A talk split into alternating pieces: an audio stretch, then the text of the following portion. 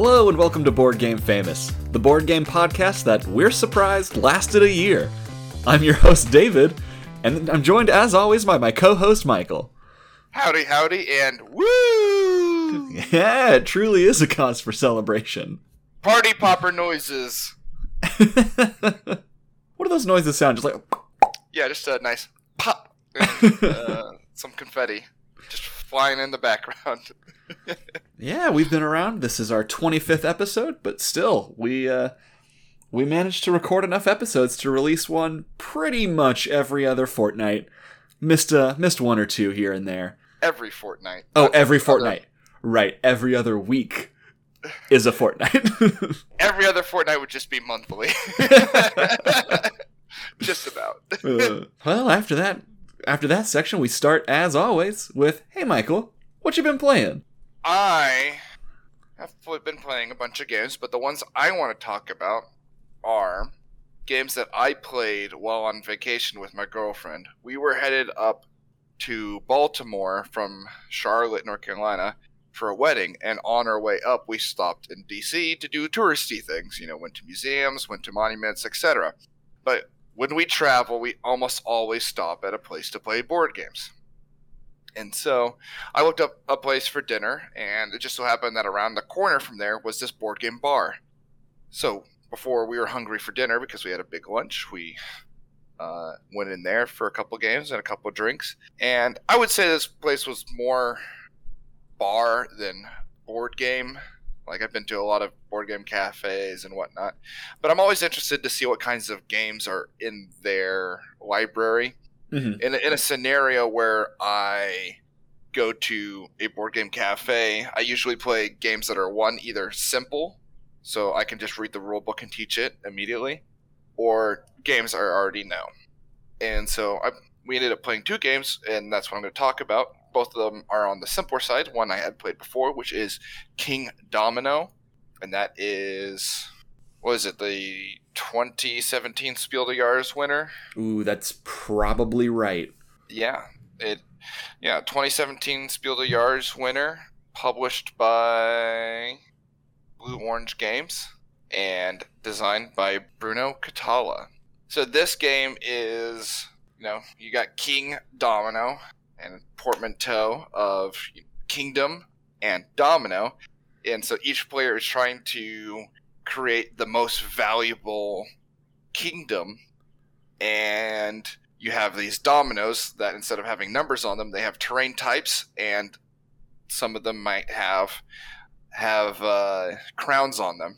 And what you're trying to do is you're trying to match up as many terrain types to get like terrain types together and have crowns in it and your score is just the number of tiles within a territory multiplied by the number of crowns.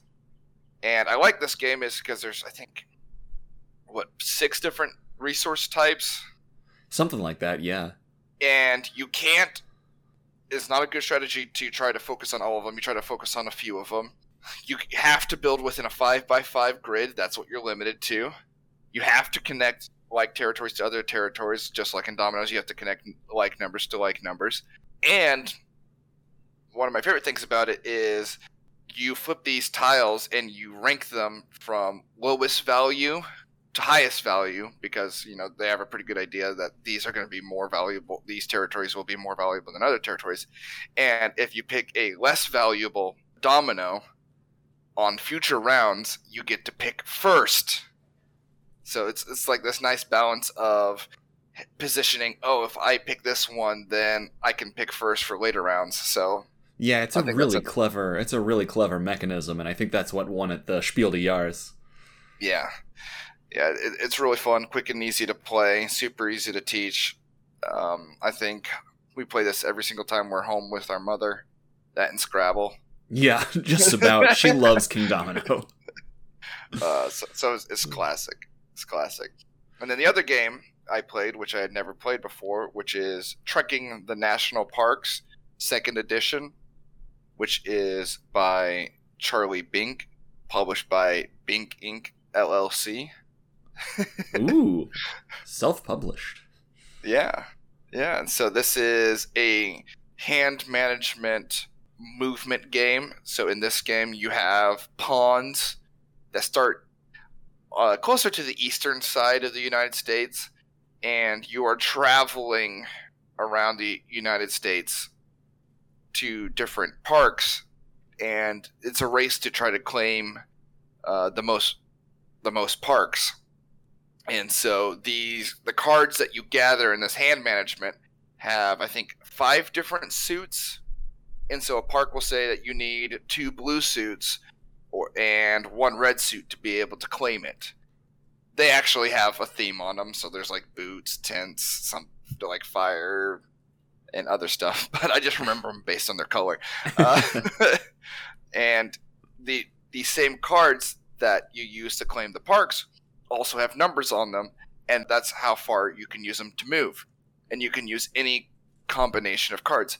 And I think something that's interesting in this game is uh, so in kind of like in Ticket to Ride, there's like a weird complex web of which parks are have connecting paths to other parks, hmm and um, when you move, you play those same resource cards that you would to claim a park as a mo- as a, like a movement action, and you have to move exactly, no more, no less, the number that you play. And you can play any combination of cards, but you have to move exactly that many spaces, no more, no less. And you cannot go into the same space twice when you move. So you can't like run around in a circle to waste. So I think that was an interesting mechanic. One thing, you know, we, we played this two player. I wouldn't recommend it. Two player is probably better with four. It's more on the light family style, but it, it was it was fun. It was fun. So Yeah, I I actually used to own this game. It's been a while since I've played it, but the the ticket to ride routing, like like you mentioned, is what I remember most of it. I, I do remember thinking, "Wow, this is very similar to Ticket to Ride." Uh, it's different. It's different enough to be its own game. Yeah. Um, but like you said, I, I agree it doesn't work well with two, and that's that's who I play it most with is with Ellen. So I ended up getting rid of my copy. Yeah, I think it would be a like a fun family game that that you could play with uh with uh you know middle age middle school not middle age middle school and older kids in the family and and I think everybody would enjoy it. Maybe even like fourth or fifth grade. plus plus any game that's uh national park theme I can get behind. Oh, absolutely. Love me some national parks. It, it does do a funny thing where the East Coast is shrink a little bit because most of the national parks are on are in the Western United States. So, Oh, so it's not a geographically accurate map. it, it, it is not a geographically accurate map. uh, hashtag depark the arch. I was surprised to find how few states actually have national parks.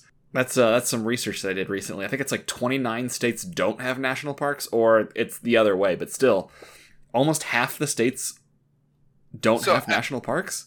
As a bit of a national park nerd, one thing you can do is getting a is get a national park passport, and you can get a stamp at all the national parks, and sometimes more. Sometimes they'll have a stamp for the national park, and sometimes they'll have a stamp for a particular, you know, thing that's in it. Like Yellowstone would have Old Faithful, hmm uh, like an Old Faithful stamp.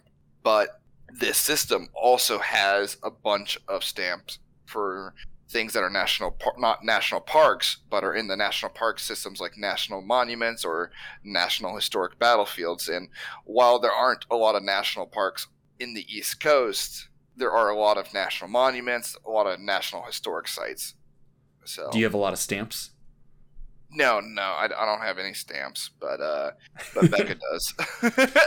So we don't do the uh, we don't get the stamps in the passport, but we what we do is through uh, national parks, and I think some state parks do this. Is we get junior ranger badges, and uh, I remember it was at the Castle of Montezuma. Now, normally junior ranger badges are for kids. It's just a kids program that they go through. Oh, learn about a little bit at the park, and then get a pretty cool little ranger's badge that's specific for that park there's no age limit on it. And I think a lot of the park rangers are just happy that somebody knows that about this program. And Ellen and I do it. at Castle of Montezuma, the guy who ran that program was like, okay, I'll let you get a ranger badge, but you better get every single question on the quiz right and send us off. it was really funny. He was double checking our work. He, he quizzed us on some of the things afterwards. Like, yeah, he, he made us earn that junior ranger badge. yeah, when I get back to Arizona, I definitely want to go to that national monument. It's really good. It's a really good one. All right, enough off topic talking. David, what have you been playing? I have been playing one of my favorite games, Twilight Imperium 4th Edition. I made I made a trek up to St. Louis. I moved away recently, but a lot of my game group still lives there. They didn't move with me, and I planned a whole day just to play Twilight Imperium and made a whole trip of it. An event game like this demands demands a special a special gaming event. So what I did this time around was try and big it up, make it uh, make it a fun experience for all, and I bought a trophy for uh, I bought a trophy for whoever would win the game. It has a couple of shooting stars on it because it's you know it's space themed. I thought that was appropriate, and since we're all fighting over Mecatol Rex in the middle of the map, I said uh, I engraved the trophy with the Mecatol Best. the winner was declared the Mecatol Best, which is a fantastic name. Now, Twilight Imperium is a 4X style game where you're expanding your territory, exploiting the planets you control, exploring the planets that you control, and exterminating your opponents. That's what the 4Xs are. And you each play as different alien races with their unique abilities, trying to conquer the galaxy. And the the expansion really leans into that that different alien races. It gives each alien race more individualism. You have more unique powers. And it also leans into the exploration mechanism. Because each time you conquer a planet, you can now explore it and get a little mini event with the game. Um, now, this game typically lasts all day. Uh, our, our, group is pretty quick to play, and by pretty quick, I think we finished in six hours, six and a half hours, something like that. And the, how big was and how big was it? We, okay. we played with a, a, complement of six players. I, I almost had a full complement, but the expansion does add two additional players, so you can play up to eight. I have played with seven before, never the full eight. Don't know if I. I don't know if I would. I probably would. I think in one of our episodes we talked about games that we don't care if we win or not. And Twilight Imperium is one of those games I don't care if I win, which is good because I lost this most recent play. I didn't get the three-peat. I won the last two times I've played. And the reign of terror is over. I think I shot myself in the foot because uh, I was smack talking before the game began, talking about how I don't know why I even brought this trophy with me. I've won the last two games. I'm pretty sure I'm guaranteed to take this home. Might as well pack it up now. and the uh, the galaxy didn't take kindly to that. Twilight Imperium is one of those games that I get into the theme, I always have a good time, and every game I walk away with a story. You know, it's just it's an event game, takes all day to play, but you're around a table of good friends, a good game, and it's just a blast to play. This time I got to play an expansion faction, which was the Titans of Ul, they are a robot race, and it was the story this game was about how an event card was played on me. During the uh, agenda phase, you vote on laws, and a law was placed on me where I couldn't play any action cards for the remainder of the game, which is a huge disadvantage. I couldn't play any action cards ever. This this law that was enacted was called political censure. So I was wondering what kind of what kind of political censure they would give to a robot and what robot I would be because that's that's what the race I was. So I decided that I was uh I was Richard Nixon from Futurama and his shiny new robot body. How many Richard Nixon impersonations did you do? oh, so many, so many. it's time for Dickie to get tricky. it, they were all exclusively Futurama quotes, but uh when I started attacking people as the robots, it was just, and I sneak into people's houses at night and wreck up the place. it was, it was a great time. And then it was just amusing things kept happening to happening to me that kept the whole table laughing. So even though I was really hampered, really at a disadvantage, I was still having a good time leaning into this character.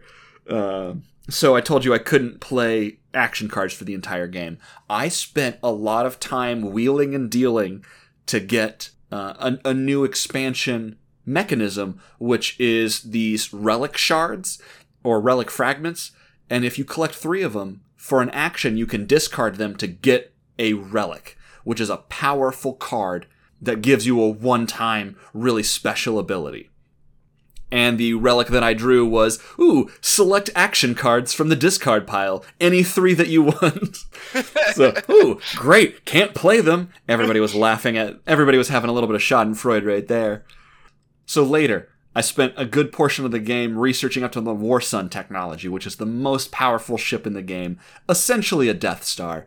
And I finally got on onto the board, and people were quaking in their boots with my with my Warsun. And a new law came out that says ooh, anybody with the Warsun technology, at this point, only me, uh, has to discard all of their action cards. so you're like, whatever. Who cares? Who cares? No, it was it was just a great time. Uh, Nate and Andrew, two of our brothers, got to play. Um, so Nate, Andrew just moved to St. Louis, and so Nate and I drove up to stay with him, crash on his couch the night before, and then we went out and uh, the next day, we went and played Twilight Imperium with a few of my friends in, in St. Louis, and it was just just a really fun time. Uh, at this point, I, am not going to talk about the games that we played, but I do want to give a shout out to Andrew and Nate and their uh, their gaming stamina. We spent, like I said, six and a half hours playing a single game, and after we got back to uh, Andrew's apartment, Andrew said, "What games do you guys want to play now?" So we ended up playing a little bit of Love Letter and Dixit. So it wasn't the only game we played that day. At least those other two are on the lighter side. That's true. That's true.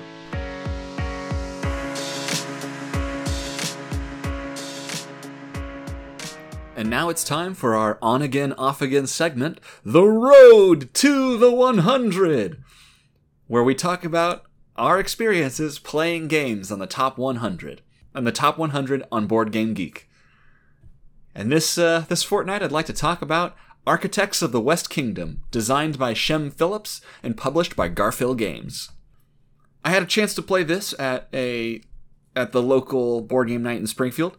Shoutouts to 417 Gamers. I think I got to give them a shout out now that they're tagging us in their Instagram posts. You shouted them out in the last episode, but please keep shouting them out. I'll keep doing that as long as they keep tagging us. Get that exposure, baby.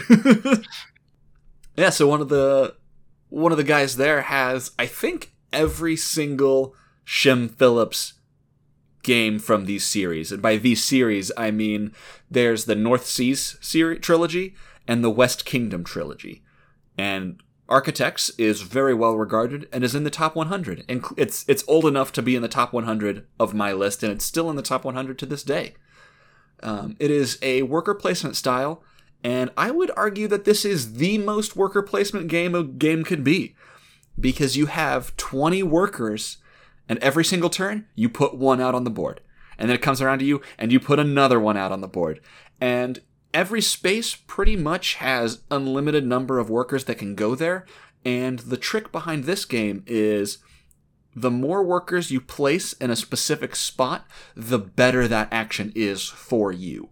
So I can send a worker out to the quarry to get one stone, and the next time I get the, go there, I get two stone, and then three, and then so on and so on, while it's building up and up until I have too many workers there, and somebody sends their worker to City Hall and arrests all of them and pulls them to their player board. And it's a very interactive, very interesting design uh, where you are putting your workers out, building up power in your actions, capturing other people's workers, sending them to jail for money, releasing your workers from jail. And it, it all works together in a very unique way. It's not the kind of game that you can really sit down and discuss in a podcast without seeing it, just know that it is the most worker placement a game can be. I think most worker placements that people have played, you have what four to eight workers, Something like that. Yeah, nothing. And- no, too not much more than that. and they typically work in the fashion of you have a placement round and then you have an action round and that kind of stuff, and then you uh, retrieve all your workers and you do it all again. But this, I like the way this works because there's no cleanup phase that happens for everyone at the same time. That's true. That's true. If you you never recall your workers back. If you want your workers back, you rescue them from jail. yeah. uh, it has a couple other mechanics I really like. Um, was it like the morality system that's on the the virtue track. There yes, are the virtue track on the left side of the board. there are actions that are considered unvirtuous. So uh, invirtuous? They're considered bad. They're considered naughty. How about that? I think that works better. uh, where you can send your worker to the black market and you lose virtue. And I think I think what you're trying to collectively work towards is build the cathedral, some kind of some kind of religious building. And if you send your workers to the naughty actions too many times, you're not allowed to contribute to this cathedral. And contributing to the cathedral is a great way to get points. Or build buildings is a great way to get points. And then you have what like cra- local craftsmen or other tradesmen that you can hire that help you know boost your actions at the different locations throughout the town. Am I correct by that? Yes, you are. It sounds like you've you've played this game but a little while ago, but you're remembering it just right. Yeah, yeah. That I think that's an, another neat thing is uh, is you can hire, let's say, like there is you know you mentioned the quarry beforehand that you get a a stone for every single worker that's there. Um, like you could hire somebody that would give you an additional stone. It just Mhm. you get that plus one always as an example. It is a mechanism wonderland exploring this game. Just seeing how all the gears interlock together, how all the mechanisms work together. And I was surprised to find that I did not like this game very much uh, the, the time I played it. I've only played it the one time, and I've really, really thought about this game for a while. It's been it's been kicking around for a week or two in my brain. Uh, and I discussed with the person that I played it with, and I think we need to try it again at a lower player count. So I think uh, playing at five, the maximum player count, was a bit of a hindrance. But I was I was really surprised to find that you know I didn't care for it. Kind of bordering on didn't like this game, but I can understand why it's in the top 100 mechanisms are all sound. It all works together really well, and it's very thought provoking while you play. But I think the reason I don't like it is I'm a very kind player. I'm a care bear. I want everybody at the table to have a good time. So because of that, I never want to do something bad against somebody, So you don't like capturing other people's meeples, is what you're trying to say. Which is a core component of that game. And and another problem I have with that is every time you put a person down, you're making that action better. So why should I bother going to that crappy action when I've got a cool super powered action over there? I've got three guys there. Let me go let me go place another meeple there. Oh, somebody arrested all of my workers. Well, now where I go, they're all they're all pretty crappy actions now, and I just I didn't like that feeling of somebody took something away from me. Now all I have are bad options, and it's a little bit of a grind to build up enough meeples in a specific action to make it good. But I, I, I, on the other hand, like that a lot. I like the the balance of the oh, hey, I don't want to put too many eggs in a basket. You know, I tr- I tried that at first. I tried circling my meeples around several actions so people wouldn't arrest me. I was hoping others others would focus on a single action, and I don't know. I think this is just the. I think this game just goes against what I like to do at the table, and or or the feelings I like to experience at a table. So it's the ooh, I have to capture people, I have to explicitly attack them because that's too good for them. I got to stop them from doing that. Or somebody's did that for me, and now I just have bad options around the board. What I'm trying to say is this game hurt my feelings. I was gonna say the things you're describing are the things that I like about it. So. right, right. Like I said, it's not it's not a problem with the game. It's not a bad game. It is just not for me.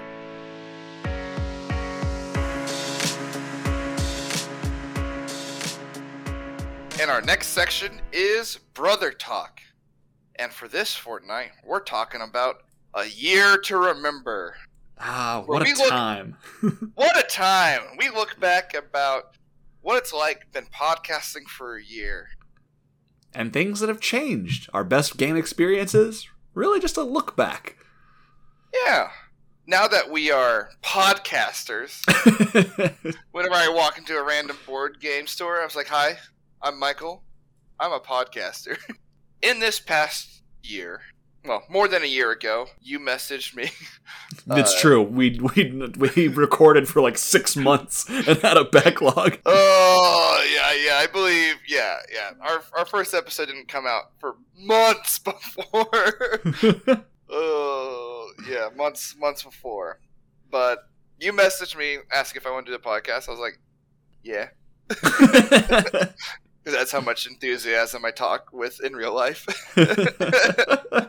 so one, I hope I've gotten better at my editing skills. You guys can tell me. but I think something that I've really enjoyed that has changed in the past year is I still enjoyed board games as much as I used to.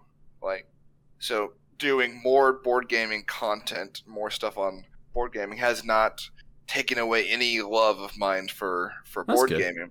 That's good. But but the one thing is, I have started to look at board gaming in a more critical light for every single game that I play, just because you know, what if I talk about it on the podcast? How am I going to talk about it on the podcast? Uh, kind kind of thing, and that the it was, you know, before I'd be like, oh, I play a game. Why don't I like this game? So instead of just being like, I don't like this game, I didn't have fun with it, but now I'm just like, but why? You know, we we, we talked about in this last game. It's like I didn't uh, this past game, you didn't like Architects of the Western Kingdom because you had to be mean, and you don't typically like being mean in board games. and it's just looking at games in a critical light. Yeah, I I think it's also sharpened my my eye on certain games. Um, it's also given me a chance to find avenues for gaming. I started this. Uh, I, I I messaged you, and I know I've given many reasons over the course of this podcast as to why I wanted to start. But really, it was during COVID lockdowns when this started, and I just wasn't playing as many games as before. So I was like, "What? Well, my board gaming outlet has to go somewhere." I know somebody who's at least vaguely interested in board games. I'm more than vaguely interested, but that's a fair. That's fair. That's fair. I. I apologize. I apologize. So I started like that, but it also it, it made me seek out other avenues for games. I was like, I need to play games for content. So we played games online throughout this last year. We've done. I've reached out to more people. I'm I'm not nearly as extroverted as you, but uh, I've I've gotten I've, this wallflower's blossoming. What can I say? I think it's a it's a pretty funny statement to say that I'm the more extroverted one. I mean, it, it is true, but the only reason I, it doesn't seem like that is because once we uh, once we get on board games, I don't shut up. Uh, you're, you're you're like that one guy who can just never shuts up about trains. Have you heard yet about 18xx games? I bet that guy and I would have a lot to talk about. oh, oh yeah, I've, I've definitely definitely sought out board games in a different way before. Like you know, I'll just message somebody who's like, "Hey, I want to talk about this." This game on the podcast, but I haven't played it recently. Can you bring it so I can play it again? Because I had such fond memories of it, but I don't want to just BS my way through it. So, so that's always fun. hmm This has been a big year for me. I'm working from home full time now. I moved, moved, moved cities within this last year of podcasting. And most importantly, I'm about to be an uncle. Oh, I can't believe you jumped the gun and you got to make the announcement. what a what a rude podcast co-host. yeah, we're. I'm about to have. Uh, I'm about to have my first kid. Ellen and I are about to become parents, and uh, so I guess this is a good time as any to say I'm glad I got a year of podcasting in before I go. Uh, before you get a new host or a new. Or, I'm sorry. I, I should have rephrased that. Are you becoming the host and somebody else is the co-host, or are you replacing the host? Uh, I'll be the host, and uh, friend of the podcast, Jesse, will be the co-host while you're on paternity leave. Right. So I don't, I don't know how long I don't know how long it's going to be, but I'll still be involved. I'll I'll edit the podcasts. Yeah, we're gonna create some uh, some fun flair. I think Jesse is my longest board gaming friend since I have moved to Charlotte. So he and I have been playing board games for about five years, and we have our own interesting perspective. And we often play board games together, which will help us be able to talk about the same the same games. That's true. Living living half a country apart does make it difficult to talk about games like, oh, I've I've not played that one before. Oh, okay. Uh, I yeah, think so- I think most board game podcasts do focus on a, group of people that all played the same game and then them critically analyzing it. And then you t- talk about games of like, oh, you talked about uh, what was it, Dominant Species? It's on the road to the 100, and I'm not there yet. I haven't never played it. and I have played it several times. I'm hoping I'm hoping to catch up with you with certain games. Um, so I've talked about moving this this year. I, I'm getting a new game group, and the 417 gamers. I've shouted them out. I'll shout them out again. Why not? Shout out to 417 gamers. They are a very friendly game group. I went last last week, and I really felt like I belonged there at that point because when I walked in, I think every single table. I, I walked in late because you know it's fashionably late, and I like to be fashionable. Uh, I think every single table that was set up with a game had somebody was like, "Oh, hey David, how's it going? Hey, how's it going?" I was like, "Oh man," it really really felt a welcoming there. Just a really fun, really fun group. I think the biggest disappointment for this past year in board gaming for me, though, is I still haven't finished Gloomhaven. I I believe I talked about it in the very first episode, and here we are. did you did you say you were close in the first episode? I think you I'd said you were back- like, I'd have to go back and re-listen. but you're still playing. You're still playing regularly. we're still we're still playing semi regularly. We haven't played for a few weeks. We may be playing in a couple days. We I think we've unlocked the last series of missions or something like that to officially complete it or whatever. I don't I know. think it, I think it would be hilarious if I finished Gloomhaven before you. uh, to be fair, if you finish Gloomhaven in under four years, you'll finish Gloomhaven faster than we did. my my uh, board gaming group started Gloomhaven, I believe, the fall of 2018, Mhm. and it's 2022. So, so hey, that is just that is just a compliment to the amount of content you get in that game. You get so much stuff in Gloomhaven. it is it is it is a lot of game. We have just been playing off and on for four years. Don't ask me what the story is, except for I think the final boss. I mean, spoilers. you no, well, don't ahead. spoil it. I'm not there yet. I think the final boss is called the Gloom. I'm not sure. Okay, that's not that's not really a spoiler. I don't I think it is at least. I, I don't I just don't know. so I can't tell you anything about the story. So oh. Ah, the most disappointing thing for me this year was playing voices in my head. Man. I can't. I, that is by far the worst game I played this year. this may be the third straight podcast we've talked about voices in my head. It has such a bad taste in my mouth. All right, I'll stop. I'll stop. I want to be. I want to be a positive voice. that, that that'd be like me talking about how I don't like uh, Blood Rage every single episode. You're like, oh, I haven't talked about it yet this episode as we're signing off. Ah, bye. I'm Michael DeVos. I hate Blood Rage. but I mean, to be fair, one of the best board gaming experiences I have had in the past year is playing Ankh by the same designer. Right. So I think that is a superior game in many fashions. Uh, did it need the high production quality? Eh, is it really nice? Oh, absolutely, absolutely. I I, uh, I love that game, and I would love to play it more. but there's also a lot of board games I do want to play again. So, or yeah, yeah. As much as I like playing the same game over and over and over again, I there's so many good board games I just want to play. That's that's the problem with board gaming. You can never play them all. And I think at least Ankh is such a good game that people who will play it a lot will at least appreciate the production value because you know hmm they're gonna they're gonna get their money's worth. So, what have been uh, some of the biggest challenges you faced this year with uh, with the podcast? I mean, it's just been interesting. In the past year, things have been opening up more and more. So conventions that previously haven't happened are happening again. Uh, people are meeting in person again. Events are happening. Concerts are happening. So life is getting busier and busier. So, like you said, you one of the reasons you want to start this podcast is because of the pandemic, being at home and not having a lot of avenues to express your love for board gaming. Well, now we can do whatever the hell we want again kind of. That's a little bit of hyperbole, but uh, it's just at the same time as we're ramping up the podcast, we have to find time to make the podcast. yeah, yeah. I I didn't realize how long editing a podcast took. When I was like, "Let's do this. It'll be a breeze. Let's just sit down and talk about an, board games for about an hour, and then edit for five hours afterwards." yeah, I don't edit for five hours. Yeah, that was also a bit of hyperbole. The first episode, definitely. The first episode I edited definitely took a long, long time because I We've- had no we've idea gotten- what I was. No idea gotten- what I was doing.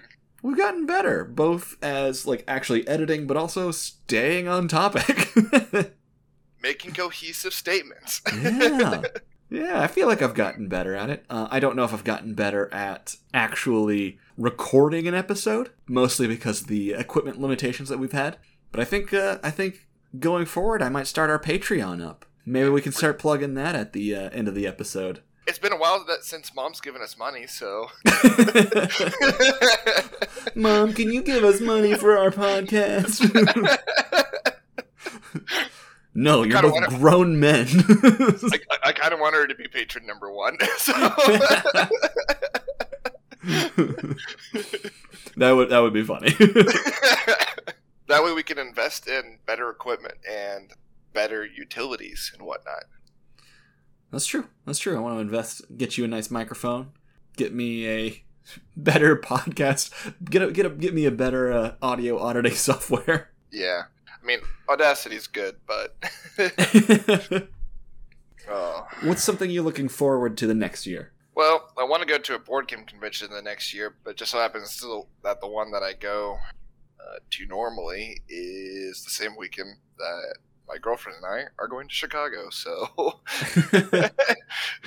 so we'll figure out about that. I really love board game conventions, so maybe I'll just have to go to a random one in a random city because there's nothing like just showing up and playing a bunch of games you've never played before and some games that you have played before with usually super nice strangers who are just excited uh, to play board games as you are. yeah. So, how about you? What are you most excited for the next year? New games. Always new games. The the new gaming group I'm a part of, 417 Gamers. Uh, Shout out. uh, they, I haven't bought a new game since I moved here because of the amount of different games I'm now being exposed to. Just because everybody has a different collection, and I'm getting to try so many different new games, and I'm I'm excited to keep trying new ones. Just keep keep trying new ones. I'm excited for the games that are coming out next year and the year after that, and the ones that came before that I haven't played yet. Just next next game, please. Now, one of the segments that we do is the road to the 100. How many have you gotten marked off currently? Ooh. Let's take a brief intermission to count them. So, of the top 100, I have currently played 56 of them. And in the last year, I've probably played 10 or so, which is pretty good for me. Yeah, that's, that's pretty good. Would you? How many would you say that you would want to play in the next year, or Um, realistically, play? 44. oh, realistically. Uh, Um, I'm gonna play at least a few. I've got a hookup for Battlestar Galactica. We're trying to schedule a game together for that one. I'm looking forward to playing that one. There are a few in there that I don't know when I'll get a chance to play. For example, Kingdom Death Monster is in the top 100, and we've never talked about that one because it is a grotesque horror monster fighter kind of thing. And by the time by the, by what I mean with grotesque is I think one of the monsters is like a phoenix with arms coming out of its butt. it's it is the kind of the kind of game we can't talk about on this show without marking this podcast as explicit. if we have to do that for one episode, let me know. yeah, so I'm, I'm looking forward to trying to play as many as I can. Um, I've got a I've got a line on several of them because I've got the uh, the Board Game Arena premium account, so I want to play a few of those online uh, in the next few weeks, even actually. Just let me know. Yeah, And our listeners. yeah. Join our Discord, play with us. Yeah, I think that's another thing I'm looking forward to. Is I've I've really been enjoying getting to know people on our Discord and doing Game Guesser and just chatting back and forth with a few of our listeners on there. I think that's been probably been the the most fulfilling part of this podcast. Board gaming's all about people. It's all about people. all about people.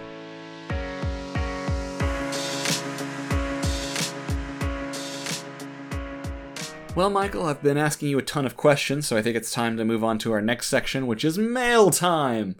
And this question, this fortnight's question, comes from, well, me. I had another question that I wanted to ask you, so I figured we might as well transition into it. And the question I have for you is Do you feel board game famous? No. I figured that would be your answer, so I had a follow up question. and my follow up question is what would you consider being board game famous means? What, what do you think we need to do for to achieve that?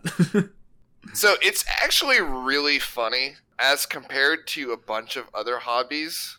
I feel like the famous personalities within the board game community are very, very less famous as compared to the personalities in other communities. For example, Dungeons and Dragons. Everybody knows Matt Mercer, or Matt Mercer is well known. Matt Mercer started. Matt Mercer and friends started Critical Role oh, okay. Yeah, the the famous D and D life plays or whatever, Yeah. where people just follow along. And so if, if you play D and D with other people, other people will probably know who Matt Mercer is. It is interesting to me that I play board games with a lot of people, and they don't really know Dice Tower. They don't really know Shut Up and Sit Down. They don't really know No Pun Included. They don't know Randy. So but do but do they know board game famous? not really.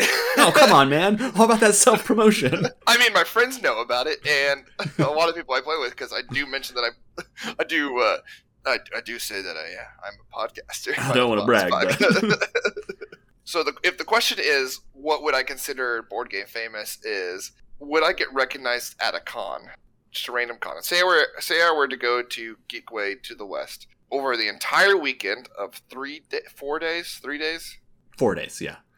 uh, over the entire weekend of four days, if one person recognized me that I didn't already know, I would consider that board game famous. I love that that's the that's the example you have because let me tell you a story. This was this was the most board game famous I've ever felt. So we do a podcast, so I wouldn't expect them to actually recognize us because it's not really a a visual thing unless we put the video up somewhere and good lord the jump cuts in that video uh, but if they recognized our our our uh, logo, our our brand essentially, and I was walking through Geekway wearing my board game famous T-shirt, and somebody pointed up at me and went. And pointed right at me, and I was so excited to talk to somebody about Board Game Famous. I was like, "You heard of us? I'm, I'm so glad. I've made it. We've made it, Michael. We're officially Board Game Famous." No, I was just walking in front of the uh, projector that was showing the schedule at that exact moment. and he was excited to see what event was coming up. oh, For for a brief moment, I thought we had achieved it in one year. yeah. I mean, I was at Geekway, and we love Stone Stonemaier games for the most part. We like most of the games that that, that company puts out. I was apparently playing a game at Geekway right next to Jamey and had no idea who the hell he was. Jamey Stegmaier was playing of Stonemaier Games was playing a game right next to me. No idea who he was. No idea. that is true. The the famous people in this hobby have a certain amount of anon anon anonymity and anonymity. Sea anemones. Uh, they they have a certain amount of unknownness in the world. I think that was one of my favorite questions in my interview with uh, Isaac Childres because as the designer of the number one game on Board Game Geek, he has a certain amount of board game fame. And I asked him about it, and he said it's the perfect type of being famous where no one knows who you are. yeah, even the designer of the top rated game doesn't get recognized. yeah. so, what would it take? Just one person at a random convention being like, hey, who you're is that one guy who is not friends or family. who is not friends or family. Uh, apparently, a lot of our listeners are from Houston, Texas. I don't know if that's a, gl- a glitch. I don't think it is. I think a game group in Texas found out who we are. Shout out to that listening group in Texas. So maybe if there is a game con in Houston, Texas, we should go wear our t-shirts and see if we get recognized. If you're listening from Texas, send us an email right now, and we may show up. Michael might show up. I'm about to be a dad. uh, yeah, let me look in the Texas region for upcoming uh, board game podcasts. For upcoming board game conventions? Uh, there was one in April. Yeah, uh, upcoming board game conventions. There was, yeah, there was one in April, and there's one in Dallas later, but I don't know if people will go to Dallas. Dallas for board games mm-hmm. from Houston. I don't know how Texas works. I've never been. So. I don't know if I've actually ever told like talked about this on the podcast itself, but the, we title our episodes with steps. And the reason I do that is we are chronicling the steps we are currently taking to become board game famous. And if ideally we do become board game famous, you can follow our episode step by step and you too can become board game famous. you might be able to do it more efficiently. You might speed run our, our speed run the steps. you might be able to skip a couple. Like you don't have to interview our mom specifically. that would be funny though. no, they this did episode, it. We have to do it too. I mean, this is step 25, so it is it is an elaborate plan. so here's the plan.